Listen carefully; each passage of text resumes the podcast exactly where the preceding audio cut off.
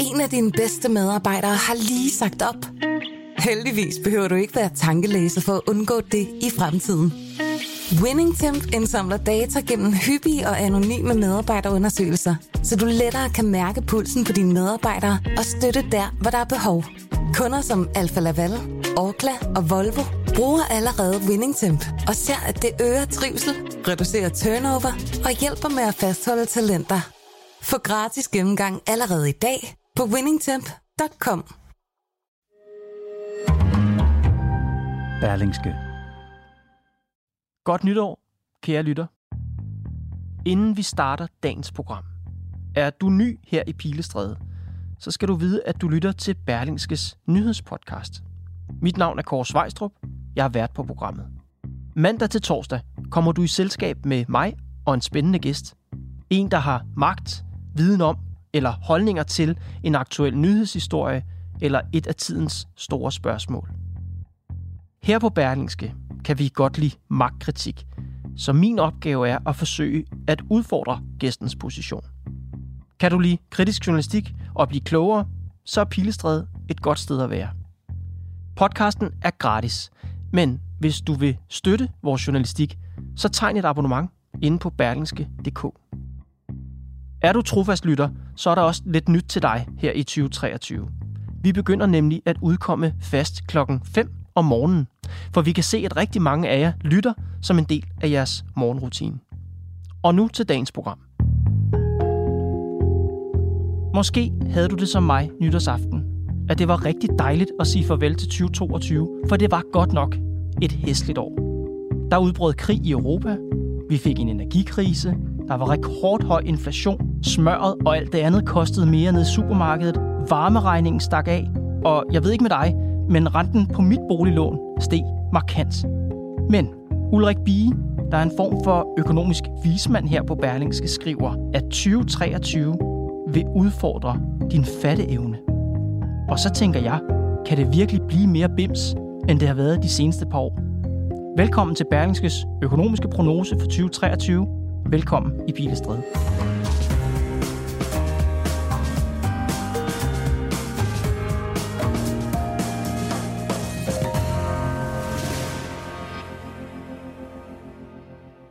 Ulrik, på sidste års næst sidste dag, der skrev du, at 2023 vil udfordre vores fatteevne.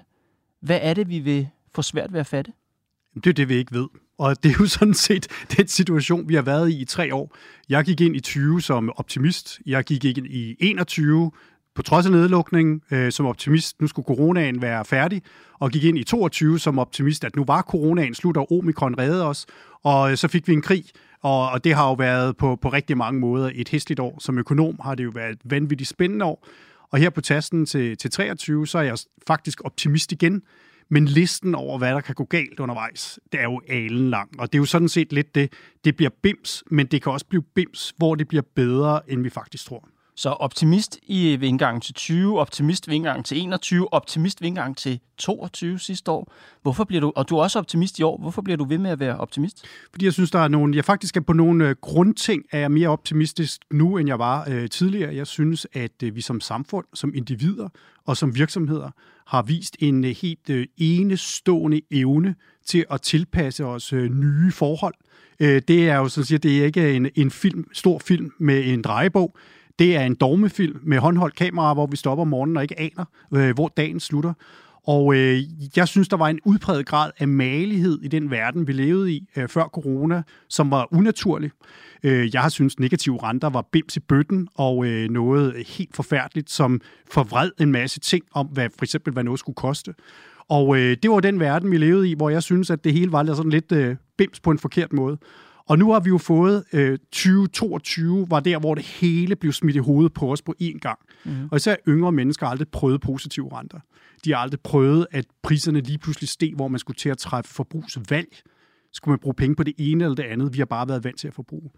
Og der bliver 23 bliver en fortsættelse af det her, men hvor vi sådan måske får bedre styr på alle de der mange knapper, øh, som har drejet sig, og en, et maskineri, der et eller andet sted bare er sprunget i luften, og vi skal til at se verden på en ny måde. Men når du siger, at året vil udfordre vores fatteevne, det er klart, vi kan jo ikke Vi kan jo ikke nødvendigvis vide, hvad der kommer til ja. at ske. Der er jo ingen, der har nogen spåkugle. Men hvad er det, du, du, øh, du peger på? Hvad er det, du forventer, der vil komme til at overraske os, hvis man kan sige det? Jamen, jeg tror, der er meget af det globale, som vil, som vil overraske os, og ikke nødvendigvis i positiv retning. Noget af det, som øh, vi jo har lullet os ind i sådan også fantasiverden herhjemme, det er, at den grønne omstilling er gratis, og vi bare, altså der er ingen andre i verden, der skal bygge vindmøller, og vi finder har alle de rigtige løsninger.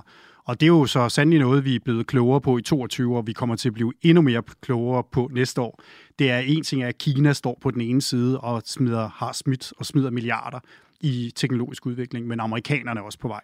Og det er det, der er det helt nye, det er sådan set, at amerikanerne i 22 har sat en ny dagsorden, hvor der lige pludselig kommer et stort indlandsk hjemmemarked. Så Europa og Danmark skal til at tænke helt anderledes og vende sig til at sige, det er ikke sikkert, det er os, der bare per definition har fremtidens grønne arbejdspladser. Og det er noget af det, der vil virkelig, virkelig udfordre det politiske miljø og den måde, man tænker klimapolitik på i Danmark. Er der noget andet, vi vil få svært ved at fatte? Jamen, øh, på de store linjer, så er der bare bekymret over, som jeg siger, der er en meget stor del af verden, der viser sig at være gåafstand fra København. Og der er meget stor fattigdom derude. Øhm, og nu er der ikke coronanedlukninger, og det er jo så også spørgsmålet om, om nogle af de dynamikker, der har været undertrykt det senere år, vil blusse op øh, til overfladen igen. Får vi nu store flygtningevandringer øh, fra, fra mange lande? Der, Afghanistan er jo en oplagt kilde, og der sidder jo, har vi jo desværre nogle lande i, imellem, som har en interesse i at destabilisere Europa. Får vi en revolution i Iran? det vil vende op og ned på hele den måde, vores verden fungerer på. Så det er nogle af de der store internationale forhold, som vil påvirke os, øh, både sådan, hvad der sker omkring Danmark, men faktisk også helt nede i vores private økonomi. Nu siger du noget, der har øh, jeg ved ikke, om det har overrasket dig, men noget, der har i hvert fald været tydeligt i senere år, det er, at på trods af alle de her kriser, så har vores omstillingsparathed været rigtig god. Virksomhederne og danskernes og politikernes evne til at omstille sig, siger du, har været god. Tror du, den vil blive bedre her i det nye år også? Ja, det tror jeg. Og det, jeg synes jo, det vi har set allerede fra de første få dage i, i marts 2020, der kan jeg huske, der var nogle øh, VVS'ere, der var ude og opfinde en ny vask, ikke? fordi der var, man skulle vaske hænder. Og, altså, der var, der var sådan nogle ting, hvor man bare tænkte, de så en udfordring, og så så de en løsning på deres område, fordi jeg kan ikke tænke VVS-løsninger, eller hvordan man skal gøre sådan noget, men dem, der arbejder med den slags, de kan bruge deres viden og omsætte det til noget, som er langt uden for min fatteevne. Og det synes jeg bare, at vi som samfund, som individer, er blevet enormt dygtige til. Og med det omkostningspres, der kommer fra det senere år, på lønninger, men også med højere øh, råvarepriser. Inflationen rammer jo også virksomhederne.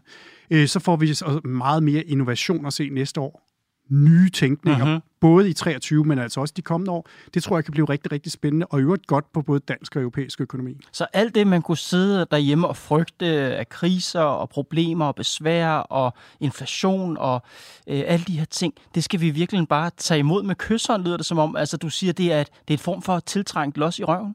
Øh, det er, der, for rigtig mange af det her hårdt. Og det er vigtigt at huske, at især i den laveste del af indkomstgruppen, og, og især folk på overførselsindkomster, der, der har man ikke muligheden for at, at, at lave så meget om, fordi man lever egentlig, det man får ind, det er også det, man bruger. Så betyder højere priser lige pludselig en mm. hel masse. Så når man siger de her ting, så, så siger jeg det for samfundet som helhed. Jeg bor i uh, lejlighed på Islands Brygge. Jeg har fjernvarme. Øh, jeg har et F5-lån, jeg fik i marts 2020 med en rente på minus 0,2. Det løber til 2025.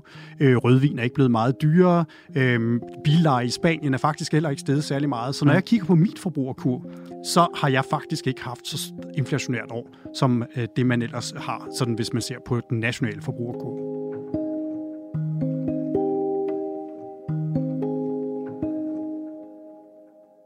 Lad os tale lidt mere om vores fatteevne. Det er jo den, der bliver udfordret, siger du her i 2023.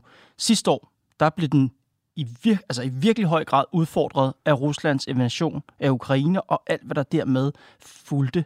Hvordan vil den krig, hvordan vil den krise udfordre vores fatteevne i det kommende år? Det, der ramte os sidste år, det var jo en grundusikkerhed, der hed et eller andet sted, kan der komme krig i Danmark? Kan jeg få en atombombe i hovedet? Øh, og det må jeg sige, det er jo ikke noget, som vi tror er sandsynligt, men det har nu en sandsynlighed, der er større end 0.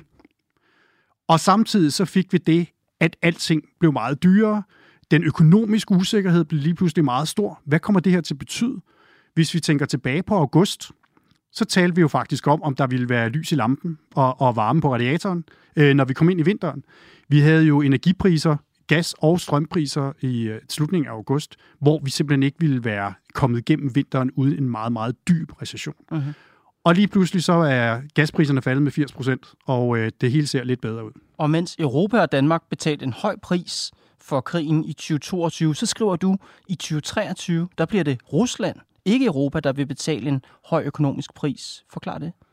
Jamen, Putin har jo smidt... Øh, altså, en ting er, at han har en tendens til at invadere sine naboer, og det er jo en menneskelig omkostning, som jo er enorm. Øhm, og den fortsætter jo i 23 også, at vi kommer til at sende ekstremt mange penge til Ukraine. Det er en blivende udgift, vi er nødt til at forholde os til. Men han smed jo sine kort. Naturgas, øh, energieksport i det hele taget, det er øh, øh modsanktioner. Alt det, som han kunne smide i hovedet på os, det blev smidt i hovedet på os i, i 22, hvor vi skulle tilpasse os. Og der var jo danske politikere, der den 24. februar sidste år sagde, at vi skulle lukke for gassen til Rusland. Havde vi gjort det, øh, så havde vi ligget og rettet ned i et dybt økonomisk hul. Men vi brugte foråret, sommeren, efteråret på at komme på plads med alternative forsyninger. Og nu ligger vi et, øh, et meget, meget bedre sted. Det, der kommer til at se i 23, det er, at olieprisen er faldet kraftigt, gasprisen er faldet kraftigt, Ruslands øh, pris er faldet endnu mere, end verdensmarkedsprisen er. Og samtidig så skal de bruge alle deres udgifter på krig. Og husk, at hvis man har en bilfabrik, der producerer biler, så er der nogle private arbejdsgivere, der betaler nogle lønninger. Når den her bilfabrik skal til at producere kampvogne eller noget andet, så er det staten, der skal betale lønningerne. Så det betyder, at hele Ruslands økonomi skal laves om til en krigsøkonomi. Og så bliver det et meget, meget fattigt land. Og øh, det er det, der vil være virkelig noget, der slår igennem i øh, 2023. Så når det kommer til at gøre ondt nu på russerne, og du siger, at det kommer ikke til at gøre lige så rundt, ondt i Europa, så lyder det som om, det bliver bedre for de danske forbrugere, eller hvordan skal man forstå det? Jamen, øh, der er mange ting, der ramte os på én gang, og øh, vi havde diskussionen også, hvordan, hvordan ville efteråret komme til at se ud, da jeg i, i forsommeren i juni øh, uh-huh. diskuterede med vores chefredaktør Mette Østergaard, ikke, hvor jeg siger, at efteråret tror jeg bliver hårdt. Ikke? Fordi vi havde en opsparet coronabehov. Altså, jeg har rejst meget i de foregående år, men for mange, der var sommeren øh, 22 første gang, de for alvor skulle ud og rejse på ferie. Der var mange, der kom hjem, og så havde de måske brugt lige det, det der skulle til, ikke? Og så kommer de hjem og opdager de her energipriser. 400.000 danske husholdninger fik nogle af kontoregninger på naturgas, som jo var helt op i himlen. Øh, som jo, altså, det jo ikke bare noget, man havde stående i, i banken, når man tager et parcelhus i, i Haderslev, som får en kontoregning på, på 72.000 ind ad døren. Ikke? Så der var jo rigtig meget, man blev ramt af på én gang. Og jeg tror, vi har haft sådan lidt et granatchok i efteråret, hvor mange så også har brugt tiden på at kigge på deres private økonomi. Der er mange, øh, skal man sige, usynlige udgifter i vores privatforbrug. Alle har vel fået en strømapp downloadet. Nu er det ikke strømmen, der er det helt store øh, for de fleste, medmindre man har varmepumpe. Mm. Men sådan noget med, hvordan man køber ind energiforbrug. For eksempel en bil. Hvis du har en bil fire år i stedet for tre år, før du skifter den ud, hele dit liv, så køber du faktisk 25% færre biler. Så fordi vi har vendt os til at tilpasse vores forbrug allerede her i 22, så bliver 23 et nemmere år? Det bliver et nemmere år for rigtig mange familier. Øh, igen, vi skal huske, at der er nogen, som har svært ved at lave de her tilpasninger. Mm-hmm. Men der er også noget med, at man går ned og kigger på, hvor mange øh, tv-pakker man har. Ikke? Altså, mange, især børnefamilier, har jo både det ene og det andet, det tredje øh, fra coronatiden. Ikke? Oh yes. Øhm, og jeg har da en, øh, en kollega, som... Øh, hvor øh, sportsparken lige pludselig kom i spil, øh, hvor efter at øh, man lavede en øh, meget alvorlig gennemgang af familiens madforbrug og fandt ud af, at så var der råd til sportsparken, Ja, ja. hvis man blev lidt smartere andre steder i Havregrød, havregrød og sportspakke. Ja, eller også at man ikke bare køber det, man siger, jeg har lyst til det her i dag, men man ser på, hvad er på tilbud. Ja. Og der er jo noget også omkring det med at blive mere bevidst. Den proces er ikke usund i en husholdning, at man en gang imellem sætter sig ned og siger, hvad er vigtigt for os i forhold til vores livskvalitet?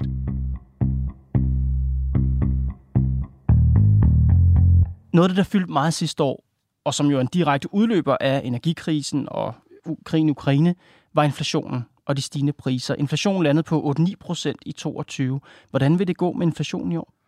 Det vil gå lidt forskelligt. Gaspriserne for eksempel er jo nu lavere, end de var før invasionen, og det vil sige, at den energidelen af vores inflation kan forsvinde ret hurtigt, hvis de nuværende priser holder sig.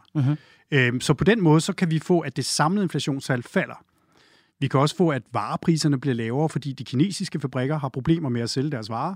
Til gengæld er sådan noget som tjenesteydelser, det der har meget arbejdsindhold, og der hvor der er større stivhed, det kan faktisk være noget, der kommer til at stige i år. Så det bliver dyrere at få en massage, men billigere at købe en håndmixer? Det afspejler også det som et eller andet sted af vores forbrug. Men den her inflation, den, den bliver mindre samlet set. Hvor meget mindre? Nå, men det bliver nok halveret i forhold til... Altså, der, der er rigtig meget... Fordi det er stedet så kraftigt mod slutningen af året, så er der sådan noget medløb, når vi kigger på årsinflationen. Men måned for måned kommer vi til at se lidt faldende priser hen over vinteren på grund af energi. Okay, men endnu et år, så godt nok en halvering samlet set måske inflationen, men endnu et år med inflation. Hvordan påvirker det os altså i, i samfundsøkonomien, at nu har vi endnu et år med inflation? Jamen, det interessante er, øh, hvordan det egentlig påvirker vores forventninger til den fremtidige inflation. Og det er det, som alle økonomer er bange for, og det er også det, når man hører centralbankerne, den europæiske centralbank, når de siger, at vi bliver ved med at sætte renten op, så er de sådan set bange for, at det, det man siger, forankrer sig i forventningerne. Altså det, vi har oplevet det senere år, også er det, vi forventer vil ske det kommende år. Mm-hmm. Fordi så opfører vi os på en bestemt måde. Øh, blandt andet kræver vi meget højere lønstigninger. Men noget af det, vi ser herhjemme, det er faktisk, at forventningerne til inflation om et år er et styrt faldet i takt med gaspriserne, og faktisk ligger lavere nu, end de gjorde før coronatiden, hvor vi faktisk ikke havde inflation. Så det er ikke noget, der sådan har forankret sig i forhold til, hvordan vi tror, inflationen vil være fremadrettet. Så vi har ikke en forventning om, at inflationen bliver ved i lang tid? Nej. Men det er jo også det der, hvad, hvad er inflation i det her sammenhæng? Fordi vi havde en, normal, en situation før coronatiden, hvor øh, der ikke var inflation. Altså priserne lå nogenlunde stille i, i en, årrække, en lang årrække. Ja. Det er ikke det, der kommer til at ske, tror jeg, på den anden side af alt det her. Men vi kommer ikke til at have inflation, der hedder 8, 6, 4. Det kan være, at priserne stiger på med omkring 2% når vi kommer lidt længere hen. Men al den adfærd, Ulrik, som du lige har sagt, er så fornuftig, er så sund. Det er så godt, at folk har fået indblik i deres private økonomi og kigger efter i budgettet og vurderer, om man har råd til det ene eller det andet. Alle de ting er jo afledt af den her overordnede økonomiske krise. Vi må passe bedre på pengene. Nu siger du så, at vi alligevel ikke har nogen forventning om en inflation på længere sigt. Al den der gode adfærd, som vi har opnået, vil den så ikke bare fordampe, som, øh, altså, hvis, der, hvis der kommer almindelig økonomi igen? Altså, hvis vi havde stået her for 14 år siden, øh, i 2008, øh, så ville jeg have sagt fuldstændig præcis det samme, som jeg siger nu, for det var nøjagtigt det samme, vi så efter finanskrisen. Det var madspild, det var noget mindre køb af veje forbrugsgoder, det var folk, der kiggede deres abonnementer igennem. Det var den måde. Der havde vi jo meget høj arbejdsløshed og et helt kollapset boligmarked. Men det var faktisk den samme øvelse, og det er noget af det, kriser gør en gang imellem. Det er, at øh, vi bliver malige, vi vender os til, at ting er nemt, og så kommer der lidt øh, noget og, og banker os i hovedet, og så tager vi lige og kigger igennem og siger, okay, var der noget i forhold til den måde, vi organiserer os på, mm-hmm. øh, mhm. både privat, men også sådan på virksomheder gør det samme, hvor man lige ser, om alt fungerer optimalt, men trimmer lige. Og det er ikke usundt.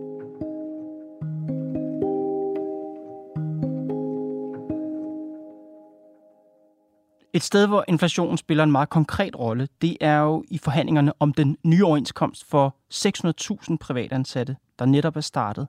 Lønmodtagerne har set deres løn blive mindre værd i 2022, og de vil jo, tænker jeg, kræve markante lønstigninger. Det vil i hvert fald være det oplagte krav. Er der plads til det? Det er jo her, at det bliver meget, meget vanskeligt, fordi der skal findes en balance. Og det er klart, at øh, der er nogen, der har en forventning jeg vil sige, jo længere væk man er fra det centrale, jo større er forventningen nok om, øh, hvad, hvad der skal komme af kompensation. Og så har vi jo haft nogle overskrifter på nogle enkelte virksomheder, der har tjent rigtig mange penge. Uh-huh. Øh, men det, som det økonomiske råd siger, det er faktisk, at markuppen, altså det, som virksomhederne egentlig tjener, generelt set erhvervslivet, at det også er faldet samtidig med, at vores købekraft er faldet. Så det er ikke bare sådan, at erhvervslivet sidder og har skovlet ind øh, på det her. Og det er jo den situation, når vi kigger, står i, i, i foråret 23 og forhandler overenskomst, så gør vi det jo et eller andet sted med, hvad er vores konkurrencesituation i forhold til resten af verden i 24 og 25. Mm-hmm. Det er jo mhm. sådan set det, det drejer sig om. Og får man givet for meget kompensation, så for det første, og for høje lønstigninger, så får man det, hvor lønnen, lønstigninger bliver sendt videre til forbrugerne, og så får vi mere inflation herhjemme i længere tid. Det er lidt det, man ser faktisk, når man kommer syd for grænsen. Det betyder også, at vores lønniveau, som i forvejen er et af det højeste i verden, kommer til at stige yderligere. Det er også steget rigtig meget andre steder. Ja. Men spørgsmålet er, om det vil være noget, der gør, at danske arbejdspladser flytter til udlandet. Og det er den balance, der er. Noget af det, jeg godt kunne forestille mig, det er, at vi har jo lavet treårige overenskomster. Det er, at man laver en kort overenskomst, eller man giver et element af engangskompensation, hvor man siger, at det her får du lidt for, for 22, men fremadrettet, der holder vi os inden for nogle moderate spor på, på lønstigningerne, sådan så vores konkurrenceevne ikke bliver udhulet, og så vi ikke får det her risiko for, at vi bliver ved med at have inflation år efter år, fordi vores lønniveau bliver ved med at stige hver gang, vi skal kompensere for højere priser. Det var det, man havde i 70'erne. Det var det, man afskaffede med dyrtidsregulering, som er noget af det smarteste, man har gjort i dansk økonomi, altså mm. at afskaffe den. Altså, lønmodtagerne, de oplever, at deres løn bliver mindre værd. Det, det er jo det, der sker, når der er inflation. Men samtidig har du sagt til os inden det her interview, at faktisk har vi ikke oplevet et stort samlet fald i købekraft i Danmark. Prøv lige at forklare det. Jamen, det er fordi, vi, øh, vi måler et eller andet sted øh, realløn forkert. Og det gør vi jo selvfølgelig ikke. Vi kigger på timelønnen, øh, og den er steget lidt over 3% Inflationen har været 8 Ergo har vi haft et fald i reallønnen på 5% Det er til at forstå. Det er til at forstå. Ja. Det er rigtigt. Men det der er, at vi skal kigge på husholdningernes indkomst. Sådan, hvad får man ind, når man går på arbejde? Så er der også nogle andre komponenter, det er faktisk noget, som jeg har taget med fra, fra min dækning af USA's økonomi, fordi Danmark og USA minder faktisk enormt meget om hinanden i, at vi er meget dynamiske økonomier. Det er, at der er rekordmange danskere, der har skiftet job når man skifter job, får man så rigtig mere mm-hmm. løn. Der er rekordmange, der er blevet forfremmet, udnævnt. Det er også en måde at holde på sine medarbejdere. Mm-hmm. Og så har vi faktisk haft en ganske kraftig stigning i beskæftigelsen. Så lønindkomsten er i 22 vokset dobbelt så meget som timelønnen. Og derfor siger den samlede købekraft i husholdningerne er faktisk ikke faldet så meget, som timelønnen indikerer. Og det er derfor, når man går rundt i København, at det jo ikke sådan udenbart virker så krisepræget, tænker jeg. Nej, nu har vi jo øh, en af de ting, vi blev rigtig gode til i coronatiden, var udskamning. Ikke? Så vi har jo alle sammen skulle gemme os under spisebordene og, og ligesom sige, puha, hvor er det forfærdeligt det hele. Og det er rigtig mange, det er hårdt for, det vil jeg gerne blive ved med at understrege. Ikke? Men bare sige, min forbrugskur er faktisk ikke blevet specielt hårdt ramt. Og sådan, Hvem er det, der er hårdt ramt? Jamen, lavindkomstgrupperne, som ikke har så meget luft i økonomien, som har skåret til, øhm, og som kan mærke, at når noget bliver dyrere i dagligdagskurven, og de ikke rigtig føler, at de kan lave det om, fordi de allerede har gjort det. Det er en, en forholdsvis lille gruppe. Så var der, da vi sad i, i august, så kunne vi sige alle, der havde naturgasfyr. Altså, mm-hmm. fordi vi har som sagt, nu har vi haft et 75-80% fald i naturgasprisen. Men der er selvfølgelig mange, der vil opleve, at deres energiregninger er højere, og at det er noget, der, der rammer husholdningsbudgettet meget. Men der er også rigtig mange af dem, der vil være i stand til at håndtere det med tilpasninger andre steder. Og det er jo ikke det spørgsmålet. Skal man kompenseres, eller må vi en gang imellem tilpasse vores forbrug det, der er vores indkomst?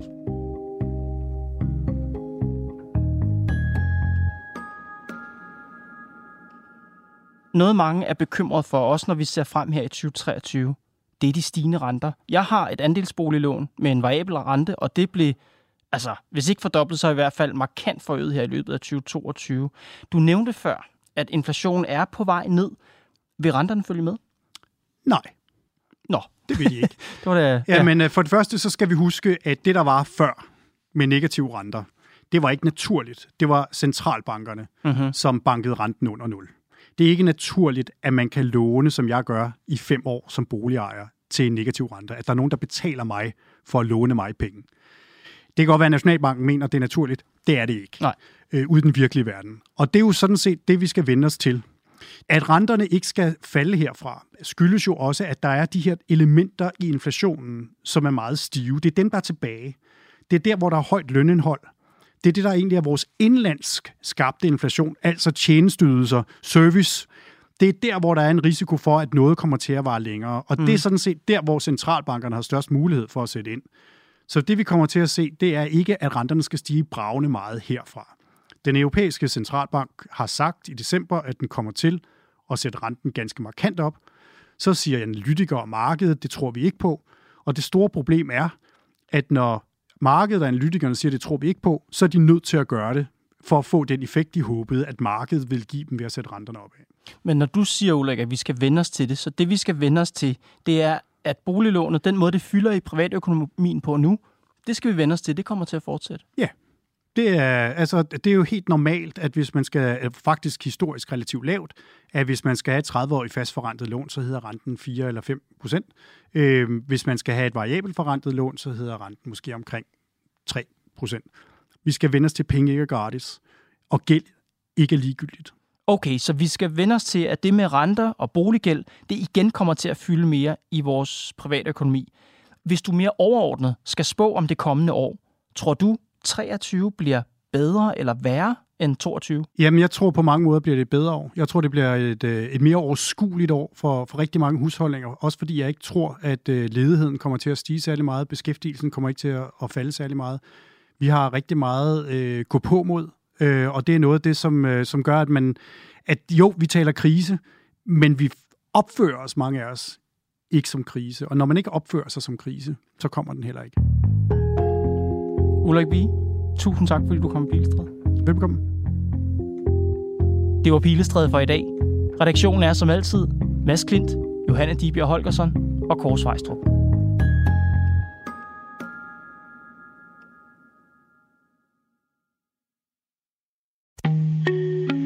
Dine bedste medarbejdere har lige sagt op.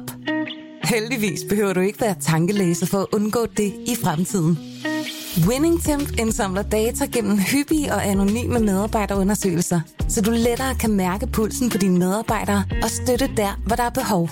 Kunder som Alfa Laval, Orkla og Volvo bruger allerede WinningTemp og ser, at det øger trivsel, reducerer turnover og hjælper med at fastholde talenter. Få gratis gennemgang allerede i dag på winningtemp.com.